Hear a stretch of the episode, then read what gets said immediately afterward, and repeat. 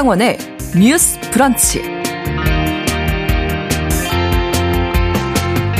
안녕하십니까. 아나운서 신성원입니다. 지난 17일 서울의 한 둘레길에서 30대 여성이 출근길에 사망하는 일이 발생했죠. 피해자 최윤종은 CCTV가 없는 장소를 찾아서 미리 흉기를 준비해 둘레길 현장을 찾았고요. 경찰 조사에서 강간하고 싶어서 범행했다라고 진술을 했습니다. 이 사건이 벌어진 둘레길은 누구라도 오갈 수 있는 아주 일상적인 등산로였기 때문에 그 충격이 더 클 수밖에 없는데요. 어제 여러 시민단체들 또 피해자의 지인 등 200여 명의 시민들이 사건 현장을 찾아서 고인을 추모했습니다. 이 자리에서 여성폭력 사건은 개인의 문제가 아닌 사회 구조의 문제임을 분명히 했는데요. 오늘 첫 번째 뉴스픽에서는 일상생활에서 벌어진 충격적인 성폭행 사건을 우리는 또 어떻게 바라보고 진단해야 할지 함께 고민해 보겠습니다. 최근 행정안전부가 발간한 통계 연보에 따르면 1인 가구는 10년 전보다 무려 40% 이상 증가했고요. 내년 초에는 1000만 가구를 넘어설 전망입니다. 전 연령대에 걸쳐서 1인 가구가 고루 분포돼 있는데 그 중에서도 70대, 60대, 50대 순으로 홀로 살고 있는 분들이 많은 것으로 나타났는데요. 오늘은 그 중에서도 한 평짜리 작은 고시원 쪽방에서 가족과도 연락이 끊긴 채 나홀로 사는 분들을 살펴보겠습니다.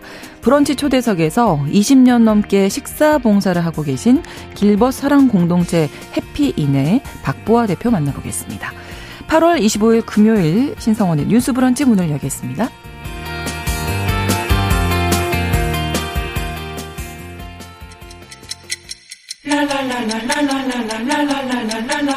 듣고 공감하고 진단합니다. 우리 사회를 바라보는 새로운 시선. 신성원의 뉴스 브런치 뉴스 픽. 뉴스 브런치 청취자 여러분과 함께 소통하며 만들어 갑니다. 실시간으로 유튜브로 보실 수 있고요. 여러분의 의견 기다립니다. 짧은 문자 50원, 긴 문자 100원이 드는 샵 9730, 우물정 9730번으로 문자 보내실 수 있고요. 또 라디오와 콩 앱으로도 많은 의견 기다리고 있겠습니다. 금요일의 뉴스픽은 장윤미 변호사, 한겨레 신문 박다혜 기자 두 분과 함께합니다. 어서 오세요. 네, 안녕하세요. 네, 안녕하세요. 자, 첫 번째 뉴스픽 서울 한 둘레길에서 피의자 최윤종에 의해서 벌어진 이 성폭행 살인 사건 이후 우리 사회가 고민해야 봐야 할 부분에 대한 이야기 나눠볼 텐데요.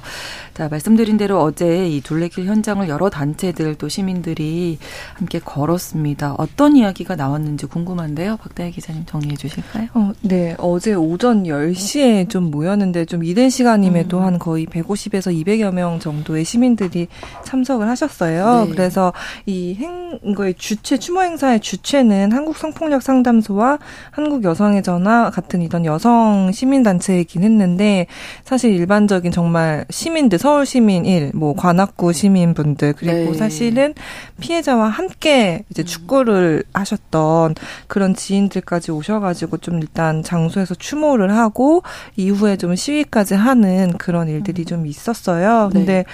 아, 이게 참 사진을 봐도 우리가 그냥 아는 일반적인 정말 둘레길이거든요. 그렇죠. 동네에 있는. 네, 네. 그래서 정말 이 일상적인 장소에서 또 누군가가 이렇게 폭력으로 돌아가셨구나라는 게 좀 새삼 체감이 음. 되더라고요. 네. 그래서 이제 어제 여기 모이신 분들이 이제 말씀을 하신 것도 일단 같이 이제 피해자분과 축구 동아리, 축구 이제 그 취미 모임에서 같이 하셨던 동료분들이 이제 추모를 하시면서 아, 이게 참 고인을 기억하는 음. 그런 목소리들을 많이 내주셨어요. 그래서 뭐 해맑고 예뻤고 착했던 친구였다 이렇게 기억을 하시면서 좀 추모를 하셨고요. 정말 이 시민들이 그 둘레길을 이제 걸어 올라가면서 직접 이제 장소를 보셨는데 사실 우리가 누구도 그게 위험한 공간이라고 생각하지 않을 만한 그렇죠. 네, 네. 밝기도 하고요. 그런 공간이었고 음. 이게 사실 모두에게 열린 공간인 줄 알았는데 그렇지 않더라라는 음. 이제 시민분들의 말씀도 있었고 또 이제 어떤 분은 관악구에 이제 지인이 사는데 지인이 이제 최근에 또 관악구에서 일이 많았다 보니까 음.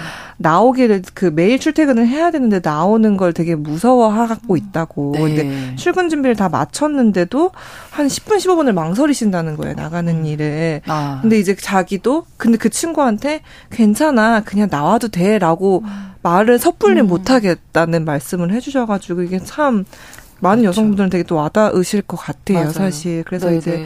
이런 공포심 일상으로 이제 참여한 이런 공포심에 대한 이야기들 음. 그리고 사실 우리 이런 여성에 대한 폭력과 뭐 이런 성범죄 사건들이 너무 이제 많이 이어져 왔잖아요. 사실 공론화된 것만 해도 너무 많거든요. 그렇죠. 이제 뭐 인하대 사건도 네네. 있었고요. 네. 뭐 부산에서 뭐 돌려차기 사건도 음. 그것도 진짜 일면식 없는 네네. 네. 여성의 그냥 길을 가면서 하는 거였고 이제 이런 것들이 워낙 많이 일어나다 보니까 이제 그런 거에 대한 이제 두려움 그리고 성범죄가 이제 이렇게 좀 계속 되는 것에 대한 분노 음. 이런 것들을 좀 많이 말씀해 주셨습니다. 네. 네. 그래서 많은 분들이 이제 이 자리에서 왜 이런 사건이 있어야 하느냐 이 문제 생각하시면서 이게 개인의 문제가 아니라 네. 사회 구조의 문제다 이렇게 지적하셨다면서요. 그렇습니다. 그렇다면 이런 일련의 강력 범죄에서 여성을 지우고 이 부분이 설명되는지 그렇지가 않다라는 겁니다. 그렇죠. 어떤 개인의 범행이 일탈적으로 이 음. 개인의 문제로 환원시켜서는 이 문제가 해결되지 않는다고 어제 모이신 분들이 입을 모은 거예요. 네. 지금 그렇습니다.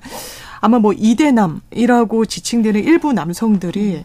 우리나라의 남녀 차별이 어딨냐 음. 뭐 이렇게 인식한다라고 하죠. 본인이 겪어온 교육 과정 중에서 과거 세대가 겪었던 남녀 차별은 최소한 많이 개선이 됐으니까요. 음. 그렇다면 계속해서 우리나라의 남녀 문제 어떤 차별적인 이슈가 사라진 것이냐, 해결된 것이냐 그렇지는 않은 겁니다.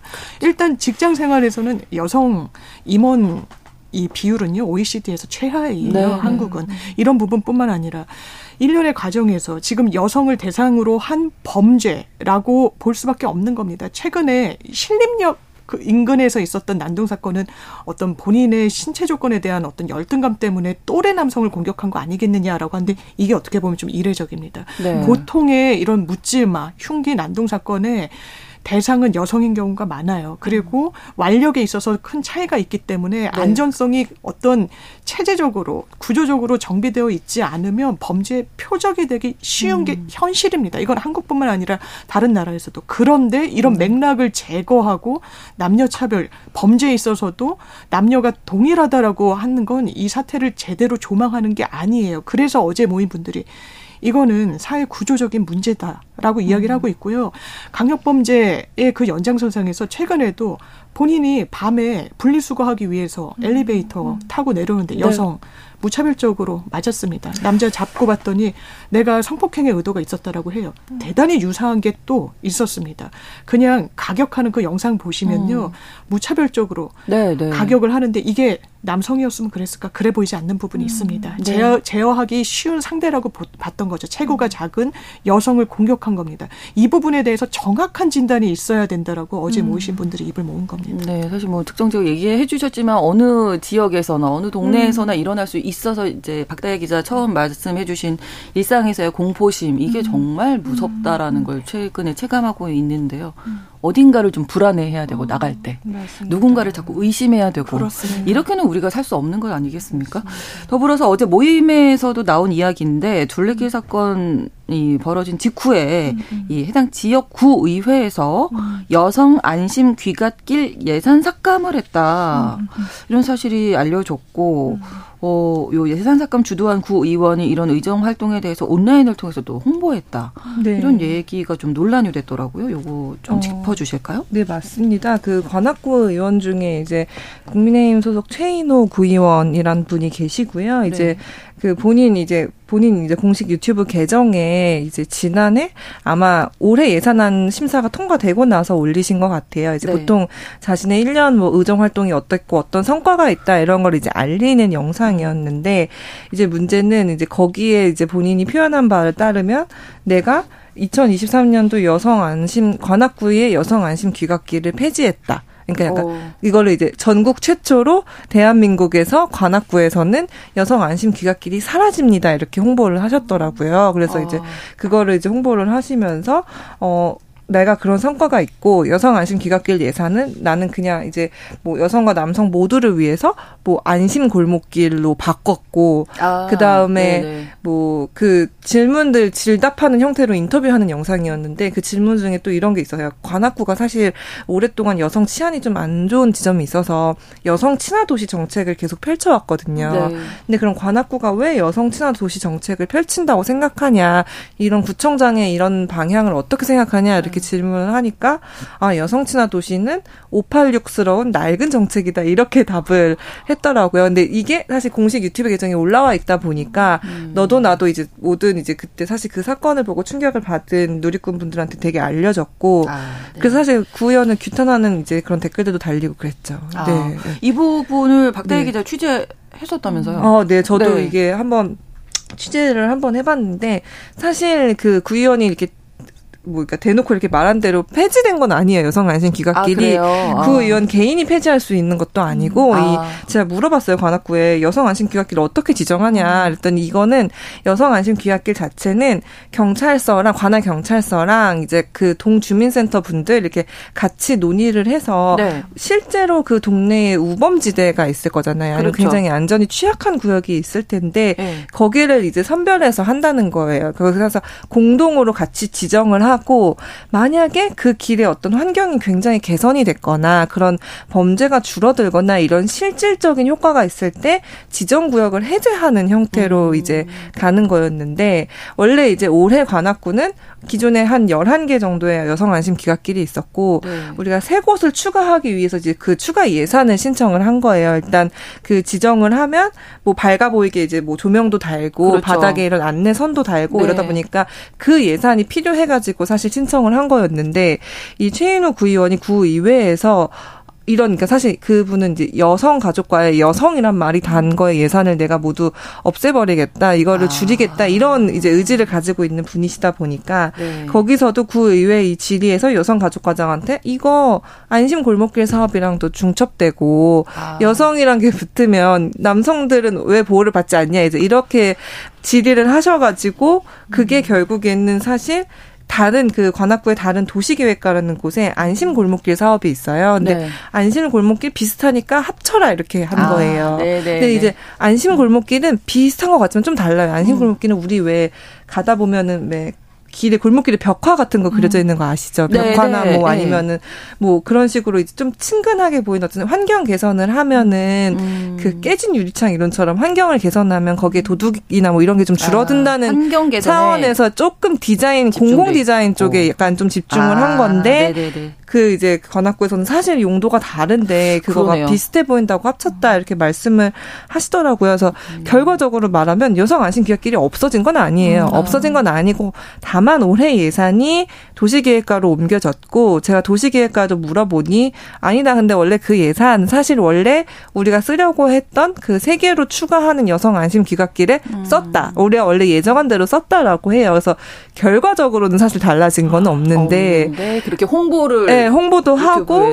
또 하나 이제 사실 그 최인호 구의원뿐만이 아니라 구의회의 어떤 그거를 그대로 받아들여서 이렇게 해달라고 결론을 내린 구의회도 약간 좀 음. 책임감을 느꼈으면 좋겠어요. 음. 사실 이번 사건을 보면서 아 이게 여성들한테 이 다가오는 일상적인 공포와 실제로 관악 구민들의 어떤 느끼는 두려움 그리고 사실 여성 안심 귀갓길이라고 해서 남성분들이 통행을 하지 않는 건 아니잖아요. 그렇죠. 여성분들이 통행하기 안전하면 당연히 남성분들도 통행하기 안전한 길이 될 수밖에 없는데 이런 거에 대해서 굉장히 그냥 무비판적으로 누구도 지적하지 않았어요. 음. 최인호 구의원이 그런 질의를 했을 때 그래서 네.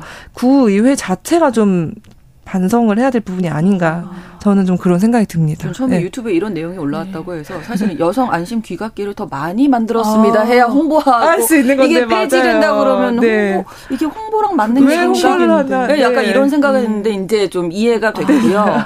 이러다 보니까 이게 의견이 이렇게 다르다 보니까 맞습니다. 이제 여성, 뭐 남성 또 이렇다 보면 젠더 갈등 네. 나오지 않겠습니까? 지금도 계속 되고 있고 진행형이라고 볼 수 있는데요. 일단 이 해당 구요는 음. 제가 볼 때 정말 큰 문제는 음.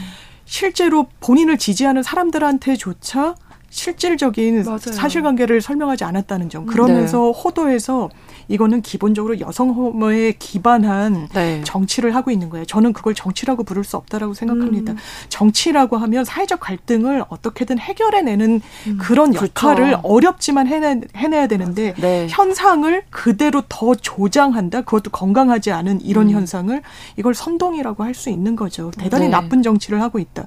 그래서 여성 중심 커뮤니티에서는 이거 이 해당 구임은 물러나야 된다 이렇게 음. 발언이 올라오고 있고요. 이런 여성이 성범죄에서 안전하지 않은 국가 이거 어떻게 책임질 것이냐라고 하는데 네. 거기에 반해서 워낙에 이른바 젠더 갈등이란 게 사회적으로 많이 뿌리내리고 있고 갈등이 크다 보니까 아, 이 남성 뭐 남초 커뮤니티라고 지칭되는 데서는요 또 네. 이런 글들이 올라온다고 합니다. 페미들이 또 악의적 음. 선전을 전파하고 있다. 음. 페미들이 댓글 조작을 하고 있다. 음. 그리고 저는 이런 글들이 참 마음이 아픈데 여자들 특혜가 일상화되고 있다. 어, 그리고 여, 일부 여성들이 죽음을 이용한다. 아닙니다. 죽음을 이용하는 게 아니라요. 아니죠. 이걸 네. 계기로 뭔가 음. 다시는 이런 일이 없도록 하기를 바라맞지 않는 심경이 음. 담겨 있는데 아 우리나라가 언제 이렇게 됐는지 참 음. 참담한 생각이 음. 또 이번 일을 계기로 들게 됩니다. 그러니까 여성 안심 귀갓길만 음. 생각을 해보면 네. 오죽하면 그런 아, 길까지 네. 만들었을까요? 아, 네. 우리가 그거를 먼저 애초에 네. 그 질문부터 네. 생각을 해본다면 네. 네. 아무튼 뭐 지금 뭐 개인의 문제가 아니라 음. 이 사건이 이제 구조적인 문제다. 맞습니다. 시민사회에서 지적을 하고 있고 지금 말씀 나눴던 젠더 갈등 네. 우려도 있고 이 두 가지 음. 문제에 대해서 어떻게 보시는지 네, 어. 듣겠습니다. 저는 사실 너무 근데 변호사님이 너무 속 시원하게 말씀을 해주셔가지고 약간 내가 막 어, 끄덕끄덕하면서 네. 듣고 있었는데 아 저는 그러니까 아쉬워요. 이게 아쉽다기보다 안타까워요. 네, 네, 이게 왜냐하면은 우리가 처음 마주하는 사건이 아니거든요. 네. 그리고 사실 그 얼마 전에 신림동에서 정말 무차별 흉기 난동이 있었을 때 그 남성분들이 처음 그런 두려움을 느끼셨다고요. 그때 피해자가 음. 남성이다 보니까 어떡하지? 우리도 뭐 이렇게 뭐 호신용품을 가지고 네네. 다녀야 되나? 근데 네. 그런 두려움을 여성분들은 정말 일상에서 느끼는 거거든요. 왜냐하면은 우리가 사실 2016년에 강남역 살인 사건이 있었죠. 그렇죠. 그때도 범인이 여성이 나를 무시해서라고 음. 대답을 했어요. 그래서 다른 남성이 다 지나가고 그 다음에 온 여성한테 칼을 찔렀거든요. 근데 이 저는 이 범죄에 대한 해결책을 정부가 이 맥락을 계속 빼먹고 있다고 생각을 해요. 우리가 그런 사건이 있고 나서 뭐 CCTV를 강화하겠다, 뭐 경찰 뭐 엄청난 그 장갑차를 뭐 대비시키겠다 네. 하지만 음. 그 완전 이게 특별 치안 활동 기간에 발생한 거거든요. 도심 그렇죠. 한복판에서 정말. 근데 우리가 왜 이 맥락을 계속 놓치고 있는가를 같이 생각을 해봐야 되고 아까 너무 잘 말씀을 해주셨는데 우리가 사실 여성 혐오라는 게 사실 일반적으로는 우리가 번역이 혐오라고 돼가지고 음. 마치 내가 여자를 싫어하고 막 음. 이런 걸로만 사실 여겨질 수가 있는데 사실 엄밀히 말하면 그런 개념이라기보다는 우리가 어떤 가부장제 구조 하에서 그 여성을 이제 차별하거나 폭력을 가하거나 아니면은 여성을 성적인 대상으로만 바라보거나 어쨌든 네. 여성을 남성과 동등한 인간으로 보지 않는 모든 그 범위를 여성 혐오라고 사실 음. 통칭을 하거든요. 어쨌든 그렇죠. 학계의 그 논의는 근데 이 범죄 아까 변호사님께 소개해 주신 그때 범죄도 그랬고 여성이랑 자보지 못해서 여성과 이제 음. 그런 강간을 하고 싶어서 이런 식으로 말을 한단 말이죠. 그러면은 그 기저에는 여성이 여전히 남성과 동등한 음. 인간이라는 인식이 부족하다는 얘기예요. 근데 이런 범죄가 그럼 왜 반복이 될까라고 네. 얘기를 하면 결국에는 우리가 왜 여성과 남성을 동등하게 보는 성평등한 인식이 부족할까 음. 여기까지 사실 가 닿아야 된다고 생각을 그렇죠. 하거든요. 네. 그래서 사실 어제 그 사건 현장에 모이셔서 추모를 하셨던 분들도 그 들은 피켓을 보면 성평등해야 안전하다라고 네. 이제 적혀 있었어요. 그러니까 왜 우리가 이 얘기를 하는 데 있어서 성평등이란 얘기를 꺼낼 수밖에 없는지 그거를 사실 우리가 범죄 대책을 마련할 때 계속 얘기를 해야 되는 부분이고요. 그래서 가장 또 문제가 되는 게 사실 이 정부가 애초에 출범부터 구조적 성차별은 없다라고 선언을 했기 때문에 그게 어떤 이런 인식에 조금 더 힘을 실어주는 거 아닌가 음. 정당화할 수 있는 그런 기재가 되는 거 아닌가 음. 이런 우려가 좀 많이 나오기도 하는 상황입니다. 저희가 네. 예전에 그 저출산 문제 얘기하면서 네. 성평등해야 저출산 문제 아, 해결된다. 아, 많은 문제가 해결됩니다. 성평등해야 네. 안전하다까지 네. 우리가 네. 생각해 보게 되고요. 젠더 갈등이 네. 계속 나오는 게 음, 우려스럽죠. 아, 그렇습니다. 구조적 성평등은 없다라는 주장에 동의하기 어렵습니다. 이런 일련의 범죄들만 봐도 그렇습니다. 음. 이거는 상대를 인간이 인간으로 봤기 때문에 벌어진 일이 아니에요. 대상으로 봤기 때문에 네, 네. 범죄의 대상으로 성적 대상으로 봤기 음. 때문이에요. 그 근저에는 성차별적인 부분이 있습니다. 음. 그러면 여성을 지원해주고 안전을 담보할 수 있는 그런 정책들, 예산들 여성만을 위한 거라고 보기 어렵습니다. 그럼요. 본인이 폐지했다라고 홍보까지 했던 귀가 안심 귀갓길 서비스 같은 거는요. 인근에 CCTV 설치하고 가로등 설치하고 안전벨 설치하는 거에 음. 큰 예산이 들지 않습니다. 거기에 남성들이 수혜자가 아니라고 할 수 없습니다. 네. 더더군다나 실제로 절도 사건이 이런 인근 가정에는 상당히 줄어들었다는 지표도 나오고 있어요. 음. 이걸 네이밍에 여성이 들어간다고 해서 들어간다라고 음. 해서 무조건 반대하고 그걸 없애고 사실상 전용해놓고 폐지했다라고 자랑하는 풍토가 음. 우리나라 대한민국의 기준이 돼서는 안 됩니다. 그러면 음. 이 사안의 여러 문제들이 출생 문제부터 그렇죠. 이런 범죄 문제까지 하나도 앞으로 음. 나아갈 수가 없을 겁니다. 그렇습니다. 네. 자, 이 둘레길 사건뿐만 아니라 더불어서 뭐 흉기난동 범죄 이후에 살인 예고 글이 정말 많이 올라왔고 네, 그래서 맞습니다. 뭐 검거 구속 이런 게 어떻게 맞습니다. 됐나요 지금? 저 되게 놀랐어요. 왜냐면은 이 정부나 경찰이나 살인 예고 글만 올려도 정말 세게 처벌하겠다고 네. 지속적으로 메시지를 네네. 내고 있는데도 굉장히 많더라고요. 그래서 그 아. 경찰청 사이버 수사국이 어제 발표한 거를 보면 네. 살인 예고글이 462건을 아. 수사했다는 거예요. 근데 그 중에 거의 뭐 216명은 검거를 했고 네. 21명은 구속을 했다고 이제 밝혔는데 대부분 이제 본인들이 관심을 받고 싶어서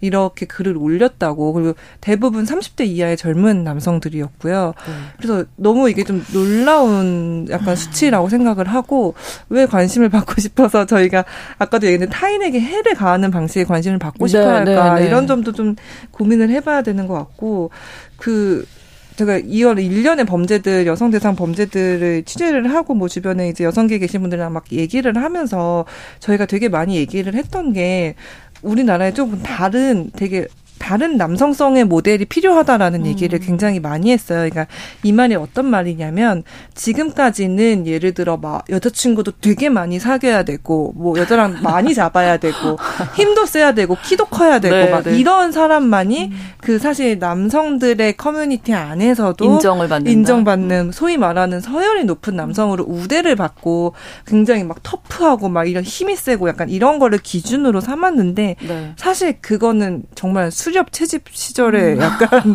남성성이거든요. 네. 우리 이제 문명 사회에서 사실 필요한 남성성이라고는 조금은 예. 거리가 있어서 예. 근데 사실 근데 우리나라 사회에 그걸 보여줄 만한 남성 롤 모델이 음. 많지 않은 거죠. 음. 지금 여전히 그냥 그런 사실 음. 형님 아우 하는 문화 속에서는 여전히 터프하고 막 많은 여성 관계를 네, 가지고 네. 있고 그런 게 계속해서 남성성이 어떤 롤모델로 여겨지다 보니까 그게 아니라 사실 현대 사회에 여성과 남성이 평등하게 함께 살아가기 위해서 필요한 점들 그리고 사실 요즘은 사실 육아도 근데 남성분들이 굉장히 많이 하시는데 그렇죠. 네. 뭐 그런 거에 대해서 이렇게 돌보고 세심하고 그런 능력들에 대해서 남성이 또 사실 갖추고 있으면 굉장히 평가를 좋게 받잖아요. 근데 그럼요. 그런 롤모델이 젊은 남성들한테 더 보이지 않는 음. 거 아닌가. 아, 그러네요. 그그 게또 네. 어. 온라인 커뮤니티라는 공간 안에 모여 있으면 거기서도 내가 과시하는 방식이라는 게 네. 나의 어떤 조금 더 이 터프해 보이는 뭔가 이 힘을 힘이 가하는 뭐 네. 이런 것들 이런 방식으로 음. 과시하는 방식으로 보여지다 보니까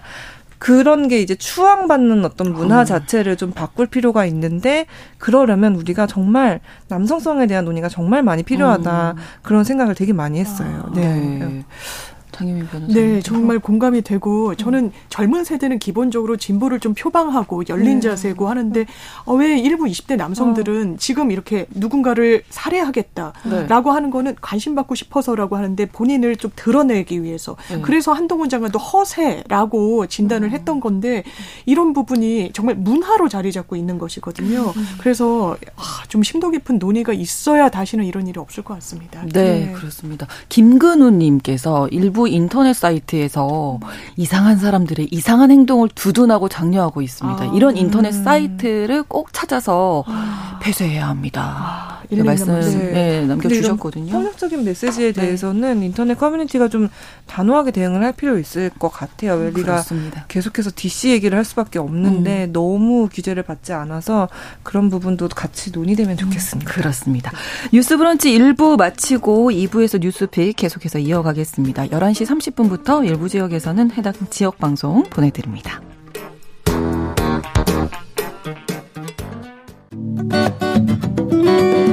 여러분은 지금 KBS 1라디오 신성원의 뉴스 브런치를 함께하고 계십니다. 두 번째 뉴스pick으로 넘어가겠습니다. 이 마이스터고의 신입생 선발 시 여학생을 배제한 것은 성차별이다. 이런 국가인권위원회 판단이 나와서 주목을 끌고 있는데요. 이게 어떤 내용인지 예 먼저 좀 말씀해 주실까요? 중학교 3학년 여학생이 음. 마이스터고 가고 싶었는데 음. 여성이라서 맞습니다. 지원도 안 된 거예요. 네, 지원도 안 됐고요.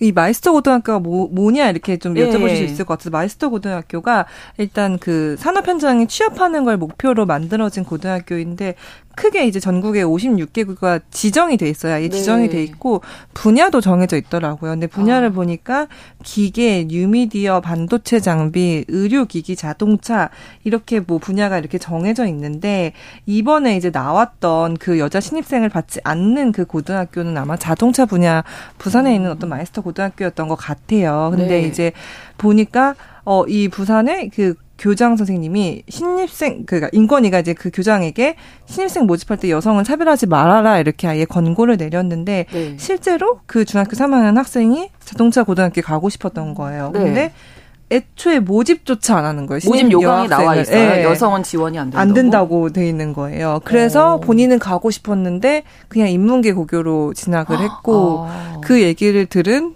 되게 어떤 되게 똘똘한 친구가 아, 친구가 있더라고요. 그 동년배 동 근데 사실 고등학생 때 인권이 진정해야지라고 아, 그렇게까지는 쉽지 않은데 못하게 되는데 정말 이 똘똘한 친구가 아. 이의 신입 여학생 모집하는 것조차 안 되게 막은 거는 이건 오. 성차별이다 해서 인권이 진정을 했고 인권위가 그걸 이제 인정을 해서 일단 음. 권고를 내린 상태입니다. 친구가 큰일 했네. 똘똘하죠. 예, 예. 인권위 판단 내용도 좀 소개해 주실까요? 네, 네. 일단 인권위에서 차별의 근거로 삼는 건 이제 같은 건 같고 다른 건 다르게 판단을 하라는 겁니다. 음. 이게 같은데 다르게 판단을 내리지 말라는 건데 그렇다면 아. 이 학교의 입시 요강 여학생을 전혀 안 받는 그 합리적 근거가 있느냐? 학교 측에서는 일단 이렇게 이야기를 했어요.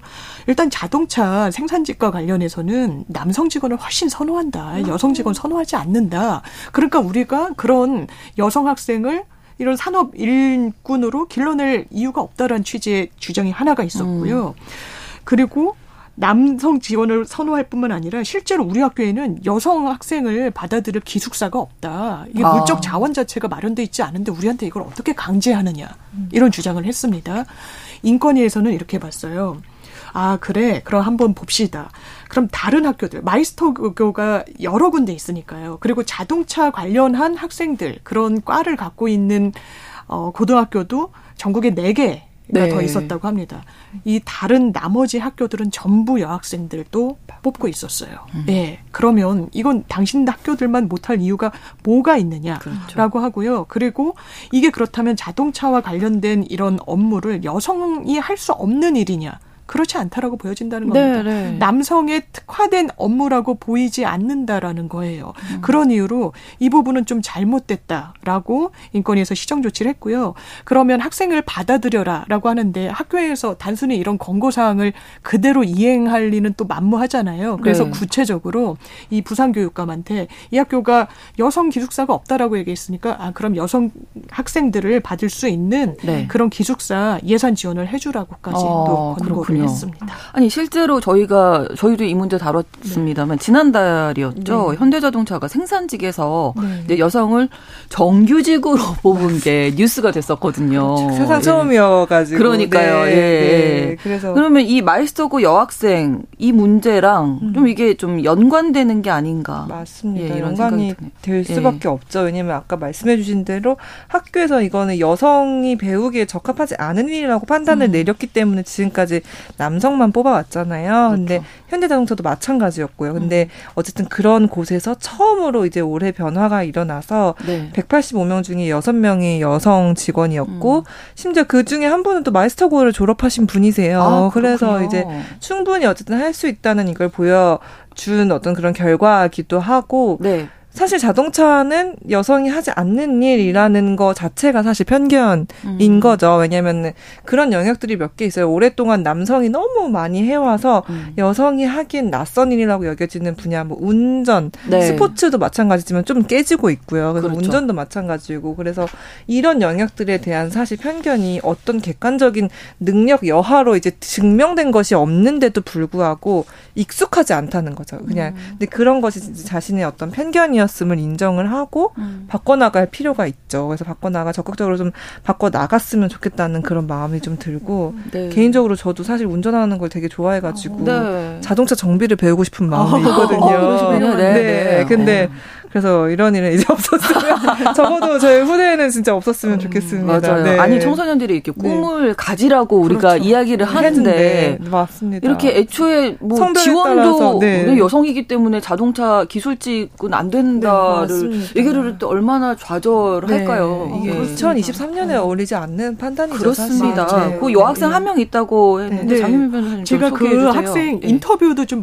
봤고요. 그 대구 마이, 1 마이스터 고등학교에서요. 네. 3명의 학생이 이 현대차 생산직 신규 채용에 합격을 음. 했더라고요. 어. 어마어마한 거예요. 지금 1000대 1이라는 집계까지 나오거든요. 음. 네. 왜냐면 제가 기억이 나는 게 현대차에서 생산직을 되게 오랜만에 채용을 한 거거든요. 맞습니다. 정말 들썩였습니다. 네. 일단 신입사원들뿐만 아니라요. 회사 다니시는 분들 이직하려고. 아, 나 이거 시험 봐야겠다. 그래서 네. 사무직종들도 이거 네, 정년 네. 보장되고 휴가도 가고 그렇죠. 그리고 연봉도 세고 예. 그랬는데 이 어린 학생들이 그 관문을 뚫은 거죠. 특히 아, 이 여성 맞아요. 학생 같은 경우에 김은정 양인데요. 네. 나는 원래부터 자동차 분야에서 근무하고 싶은 꿈을 갖고 있었고 음. 중학교 때 꿈을 실현하기 위해서 대구 일마이스터 고등학교에 입학했고 어. 나 3년 동안 기술도 정말 열심히 익혔고 또 인성을 익혔다는 표현이 있더라고요. 와, 진짜 계획이 딱 있었네요. 네. 중학생 네. 때부터. 또 이 학교가 음. 인터뷰를 봤더니 아침에 한 7시 기상을 하고 같이 어. 아마 기숙 생활을 하는 것 같은데 태권도를 하고 그래서 공동체 그리고 다른 사람과의 관계 뭐 이런 어. 부분에 부분에 대한 또 인성 교육도 많이 한대요. 음. 그래서 음. 기업에서 선호한 부분으로 보이는데 더 야무지게 일을 하면 했지 여성이라고 더 못하진 않을 것 같거든요. 네. 청년들의 청소년들의 꿈을 어른들이 음. 좀 힘을 실어줘도 못할 그 부족할 판에 아예 뽑질 않는데 그건 좀 네. 어이가 없는 것 같습니다. 네. 또 지난 6월에 인권위 결정이 또 하나 나온 게 있는데요. 우리 농촌 마을 가면 네. 그곳을 이끄시는 이 네. 이장님이 네.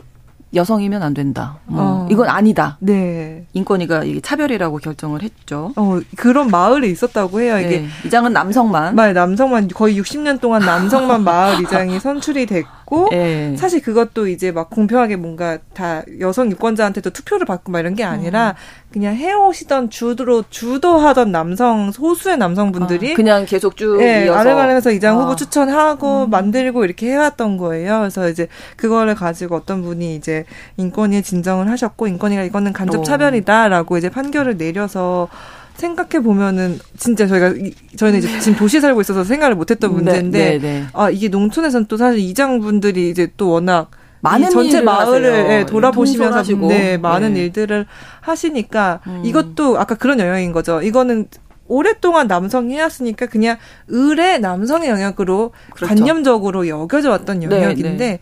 사실 여성이라고 못할 건 아닌 거잖아요. 음, 네. 그래서 이제 그런 지점을 인권위가 고려를 해서 또 이런 판결을 내린 것 같습니다. 아, 그래서 네. 지난달에 인권위가 네. 또 실태 조사 들어갔네요. 그렇습니다. 네. 이걸 정, 그렇다면 전국적으로 어떻게 되고 있느냐에 대한 조사에 착수를 했는데요. 아마 네. 절대 다수가 남성으로 나올 거예요. 수밖에 없을 것 그렇죠. 같고요.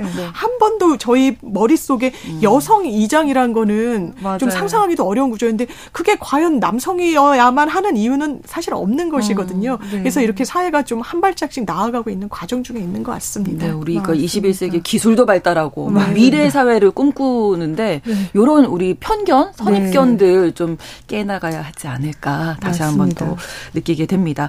금요일의 뉴스픽 장윤미 변호사, 한겨레 신문 박다희 기자 두 분과 이야기 나눴습니다. 고맙습니다. 감사합니다. 감사합니다. 신성원의 뉴스 브런치는 여러분과 함께합니다.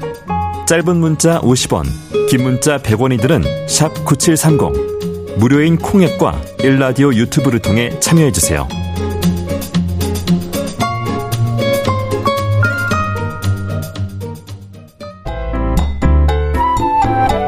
오늘의 인물을 만나봅니다.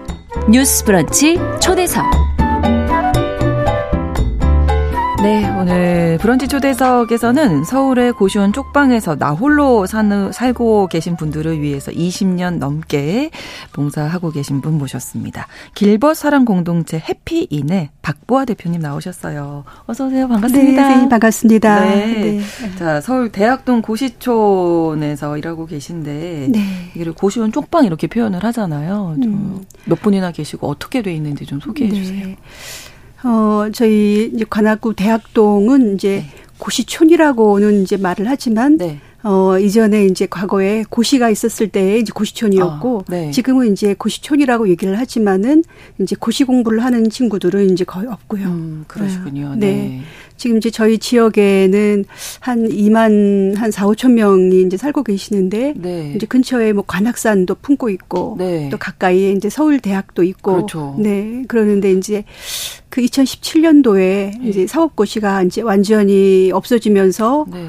이제 그 지역에 그 조그만 그 방 옛날에는 고시원 쪽방이라고 그랬는 고시원이라고 얘기를 했는데 그 방에 네. 이제 그 싼 방이었기 때문에 네.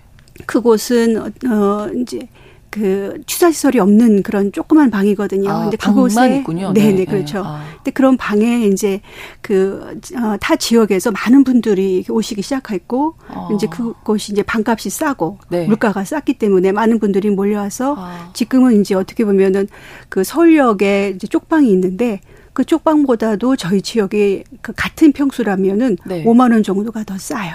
어떻게 돼요? 네, 그러니까 이제 어, 저희가 종류가 이제 세 가지 있다고 보면 되는데, 네. 이제 그 대학동에, 물론 일반 주택도 있고 연립 주택도 네, 네 있지만은, 네, 이제 그 고시원, 네. 그 다음에 이제 미니 원룸, 아. 원룸 이렇게 이제 저희가 이렇게 이제 표현을 하는데, 네. 고시원이라고 하는 것은 이제 취사시설이 없고 화장실도 없는 곳, 그래서 아. 공동 화장실을 쓰는 곳을 이제 고시원 쪽방이라고 얘기를 하고 네. 미니 원룸은 화장실은 있는데 이제 취사시설이 없는 곳, 음. 네, 원룸은 화장실과 시설시설이 이제 조금씩이라도 있는 곳 아. 그것을 이제 원룸이라고 이렇게 표현을 해요. 네. 그래서 이제 그 고시원 쪽방 같은 경우는 10한 3만 원에서 5만 원에서 20만 원 정도까지가 한 이제 한 달에 아. 그리고 보증금이 없고 예. 그다음에 미니 원룸 같은 경우는 이제 한 20에서 25만 원 뭐 이 정도 수준, 25만 원 정도 수준에서 네. 미니 원룸을 가고 그리고 이제 그 원룸 같은 경우는 한 30만 원 정도 어. 그것부터 이제 시작을 되는 게 이제 그 그렇군요. 원룸이죠. 어. 그래서 이제 저희 집에 오시는 분들이 대부분이 이제 고시원이나 미니 원룸 음. 거기 이제 기대 기거하시는 분들이 많으시죠. 네. 네. 몇 가구나 계신가요? 그러니까 가구는 한만 칠천 가구 정도 되는데 가구 이제 그 중에서 이제 그 1인 가구 저희 지역이 1인 가구가 78%예요. 네. 네. 홀로 네네 홀로 혼자 사시는 분이 예. 이제 그래서 한 만 삼천 칠백 가구가 이제 혼자 사시는 가구. 아, 그래서 네. 10명 중에 8명이 혼자 사시는 분들이시다. 예. 아, 그렇게 좀 독특한 지역이죠. 네. 네. 그러니까 예전에는 고시 공부하는 젊은이들이 많았다가 네, 그렇죠. 이제 상황이 바뀌어서 네. 예, 중장년 남성분들이 네. 대부분 많으시죠. 중장년들도 많고 예. 이제 청년들도 있고 청년들도 있고요. 이제 저희들이 거기에 이제 있는 청년들은 이제 주로 공무원 시험을 하기 위해서 아, 이제 네. 왔다가 이제 시험이 되고 뭐 이러면 이제 나가는 분들이고 네. 이제 저희 지역에 있는 중장년이나 노인분 이런 분들은 이제 정주하는 분들이고 아, 그냥 아예 사시는 분들이시고 네. 그러니까 조금 이제 다르죠. 네. 네. 그 20년 넘게 고시촌에서 생활하고 계신 분들께 이제 식사를 대접하고 이제 소통도 하고 네, 계신데 네, 네. 처음에는 어떤 계기로 시작하셨을까요? 네. 이제 저희 길벗 그 사랑 공동체 해피인이 2016년도에 이제 네. 그 송인주 서울시 복, 그 복지 재단의 이제 송인주 박사님과 함께 이제 그 주민센터에서 네. 고독사에 관련되는 워크숍이 있었었어요. 아. 그러니까 저희 이제 지역이 고독사가 많고 고독사가 전국에서 이제 뭐 1위 뭐 이렇게 고독사가 많기 때문에 네. 이제 고독사의 문제를 어떻게 해결할 것인가의 문제로 이제 워크숍이 있었는데 그때 이제 이렇게 그런 시간을 보내면서 아이 고독사의 문제가 저희가 어떤 캠페인으로 또는 이제 뭐 이렇게 뭘 도와주겠다고 뭐 그런 사람들을 만나게 달라고 막 이렇게 음. 하는 그런 걸로는 해당 해결되지 않는다. 네.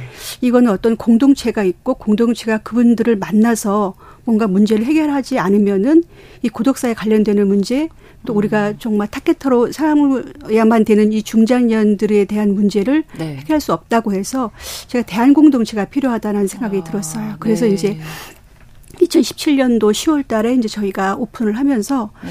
그때는 아주 예쁜 카페처럼 만들어서 네. 아, 한 20명 정도 하루에 그런 분들 만나서 얘기하고 늘 밥, 통에 따뜻한 밥 이게 어. 해놓고 이제 네. 그분들 만나야 되고 이제 필요한 문제를 도와드려야 되겠다 했는데 네. 이제 가장 본인들이 원하는 것이 점점 점점 이 밥이라는 문제가 좀 더 많이 대두가 되면서 그렇죠. 저희가 한 2년 정도 되니까 한 30명, 네. 40명 정도가 이제 오셔서 이제 식사를 하게 됐어요. 어. 저희 그 조그만데 카페처럼 아주 이쁘게 만들어서 이제 카페로 살려고 그랬는데 네. 어, 이제 그러는데 이제 코로나가 생기면서 어. 2020년도부터 코로나가 생기면서 갑자기 사람들이 한 4, 50명이 오는 거예요. 어. 그랬더니 5, 60명이 오고 7, 80명이 오고 100명이 넘고 120명, 어. 130명 계속 사람들이 늘어서 네. 이제 한 20명 정도 하려고 하는 어, 너무 많이 늘었는데요. 그 카페 네. 조그만 네. 카페인데 아주 작은 카페인데 네. 그래서 저희가 이제 도저히 감당을 할 수가 없고 아. 그래서 이제 지금은 이제 사람들이 저희를 소개할 때 무료급식소라고 소개를 해요. 사실은 아, 저희가 네네. 무료급식소는 아니고 그렇게 밥을 드리는 이유는 관계 형성을 하기 위해서 밥을 드리는 아, 거거든요. 네네. 그러니까 그동안에 이제 이분들이 방에만 있고 사람들하고 얘기도 안 하고 소통이 이제 소통 그렇죠 그렇죠 그래서 이제 구독자 더 위로, 네, 그 위험이 네, 있고 네. 그런 분들인데 근데 그분들을 만나기 위해서 밥을 했는데 아. 이제는 그분들이 밥을 달라고 많이 몰려오는 밥이 거예요. 목적이 되셨군요. 그러니까 그분들이 네. 갑자기 코로나가 되니까 한 40대에 있는 분들부터 시작해서 너무 아. 많이 몰려오는 거예요. 네. 그래서 여기 왜 보셨냐 그랬더니 코로나로 인해서 실직해서 아. 어, 일이 없어서 네. 공사장에 공사 일이 없어서 아, 네, 네. 어, 그러면서 그분들이 계속 올려와서 이제 지금은 저희가 한 두 달 동안에 저희 집에 한 번이라도 왔던 분들이 230명이나 돼요. 아. 그러니까 아. 하루에 오는 분들은 그 정도 되지만 네. 두달 동안에 한 번이라도 저희 집에 와서 식사를 분들은. 갔던 분들은 230명이 아. 넘는 거죠. 이분들이 처음엔 직접 오셔서 이제 함께 드셨는데 네. 이제는 도시락을 직접 가져가게 하신다면서요? 그렇죠. 왜냐하면 공간도 부족하고 아. 그리고 이제 어, 코로나 때문에 위험해서 네. 이제 주민센터에서도 도시락을 하는 게 어떻겠냐 음. 그랬고 그러니까 저희는 뭐 처음에는 좀 가정집 같은 조그만 주방밖에 없었는데 그러니까요. 근데 거기에서 이제 뭐 감당을 하려고 그러니까 지금도 저희는 뭐 어. 너무 이제 정말 힘든 상태이지만 중요한 건 이제 코로나 시기에 예. 봉사자들이 음, 이제 코로나 시기에 많은 복지 단체가 문을 닫았어요. 그렇죠. 네, 뭐 무료급식소는 물론이고. 네, 네. 그래서 이제 저희까지 문을 닫을 수 없다고 음. 생각을 해서 이제 봉사자들이 어, 이제 그 우리는 죽기 아니면 살기다 이런 아. 마음으로 이제 이것을 아. 계속 한 거죠. 그러니까 어떻게 어. 보면 이분들이 정말 그 작은 공간 안에만 계시는데 네, 네. 도시락 받기 위해서라도 밖에 한번 나오시고 네, 다른 네. 분들 한번 소통하시는 그렇죠. 그게 정말 중요한 그렇죠. 거잖아요. 왜냐하면 저희는 예전에는 이제 다시 도시락 배달하는 것도 많은데 네. 저희는 관계하고 사람들을 만나기 위해서 하는 거기 때문에 갖다 음. 주는 거가 중요한 게 아니라 그렇죠. 집에만 그분들이 대부분 이제 하루 종일 아무도 말 시켜주는 분들이 없고 어, 네. 그리고 일찍 일어날 이유가 없어요. 아, 그리고 그렇죠. 쯤에 일찍 잘 이유도 없고 네, 네. 말 시켜주지도 않을 뿐더러 누구하고 음. 또말 섞는 것도 싫어하고 네. 음. 굉장히 우울증에 걸려 있는 분들인데 그분들에게 어 나와서 햇빛을 쬐고 네. 그리고 와서 또 한번 이게 안부도 물어보고 네. 또 누군가 말을 하고, 대화를 한번 그렇죠, 그렇죠. 해볼 수 있는 기회가 네, 되는 네, 거니까. 네, 네. 그렇게 하면서 이제 어, 필요한 정보도 주고 뭐 예. 프로그램도 소개를 하고 음. 또뭐 필요한 거 본인이 원하는 걸 얘기도 하고 네, 네. 상담도 하고 네. 이제 이렇게 하는 걸 아. 위해서 이제 밥이라는 거를 시작을 한 거죠. 뭐 사연도 다들 많으실 것 같은데 어떻게 이쪽으로 와서 혼자 지내게 되셨다고 뭐 얘기를 좀 들어보셨을 거 아니에요? 네. 그러니까는 이제 다양한 분들이 있는데 네. 뭐 이렇게 너무나 많은 이제 근데 대부분 이제 저희가 집에 오시는 분 중에 85%가 남자이시고 15%가 어. 여자이세요. 네. 그리고 100%가 이제 그 혼자 사시는 분들이시고, 아, 네. 가족들하고도 아무래도 그러니까 혼자 사시는 가족하고 다 끊긴 분도 계시고 안 끊 좀안 아. 끊긴 분들도 계시지만 네. 거의 대부분이 이제 가족과 관계가 단절됐다고 보면은 되고, 아, 예. 네. 그러니까 규칙적으로 어떤 뭐 나가실 곳도 없으시고, 그렇죠. 식사도 이렇게 하시니까 네, 네. 건강 문제도 좀 물론이죠. 그러니까 네. 저희가 이제 저희 어, 이번에 이제 좀 조사를 해본 바로는. 네. 어, 저희 집에 오시는 분들의 90%가 네. 그 심리적인 질병, 정신적, 음. 그러니까 정신적 그런 정서적인 어려운 질병이 있고, 그다음에 육체적 질병이 있고, 그게 90%가 이제 그렇게 되어 있는 아, 거죠. 그리고 이제 저희 집에 오시는 분들의 50%가 대학교 졸업자이세요. 그러시구나. 그래서 네. 이전에는 이제 뭐 빈민층 이런 분들이 네, 네. 어, 뭐 하여튼 굉장히 이제 그 학력도 저하됐다고 생각하지만 실제로는 음. 어, 신도시 빈민층이라는 것은 학력과는 관계없고 네, 이제 네. 뭐 개인적인 사전 그러니까 처음 뭐 여러 상황들이 많이 있죠. 뭐 어렸을 때부터 이제 가정 학대 때문에 가출해서 낮은 일자리를 전전하게 되고 음. 그래서 조금 더 나, 나은 일자리를 가져본 적이 없는 분들이 굉장히 많으시고 네. 그다음에 이제 사업 실패로 경제적인 문제로 이혼하시고 네.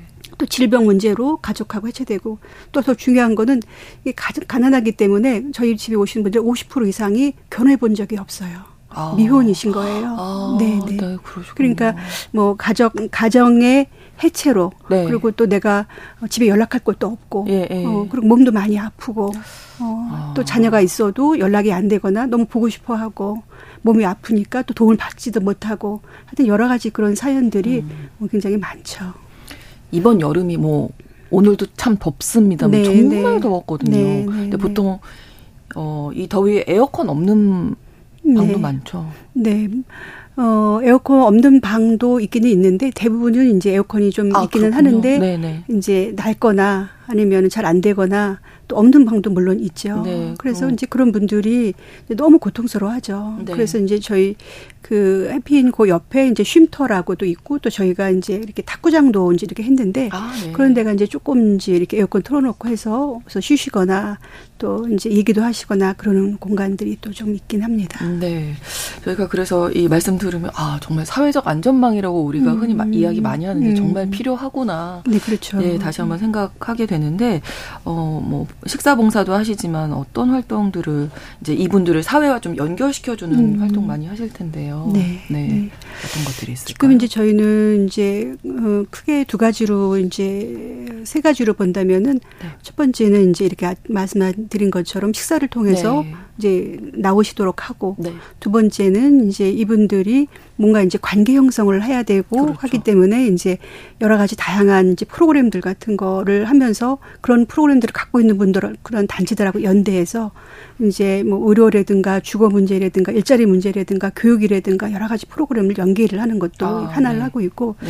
이제 또 중요한 거는 이제 저희가 오시는 분들이 이렇게 많은데 그분들이 이제 우리가 어떤 대상으로만 이렇게 바라보는 거예요. 아. 이제 식사를 주는 대상, 아, 네, 프로그램을 네. 하는 대상, 음. 교육을 하는 대상으로 바라보는데 저희는 이제 그것이 아니고 그렇죠. 이분들도 뭔가 자존감을 갖고 사회에 이바지할 수 있고 자신들의 문제나 다른 사람들 문제, 지역의 음. 문제에 뭔가 본인도 기여할 수 있다라는 어떤 그런 비전을 갖고 네. 저희가 이제 그 당사자 조직을 만들었어요. 아, 네. 그래서 이제 그게 작년에 이제 저희가 그 윗말협의회라고 하는 당사자 조직에 이제 만들어서 네. 이제 창립 총회 준비 위원회라는 걸 만들어서 지금 이제 하고 있는데 네. 이제 그 조직에서 예 비전은 어 이제 당사자의 그런 우리와 같은 이렇게 어려움에 있는 사람들의 문제를 음. 우리가 스스로 돌보고 아. 우리가 또 우리의 경제적인 문제라든가 또 우리 갖고 있는 여러 가지의 그런 그 어, 정책적인 이슈 또 우리가 사회에서 좀 소외되어 있, 는 어떤 이 중장년들에 대한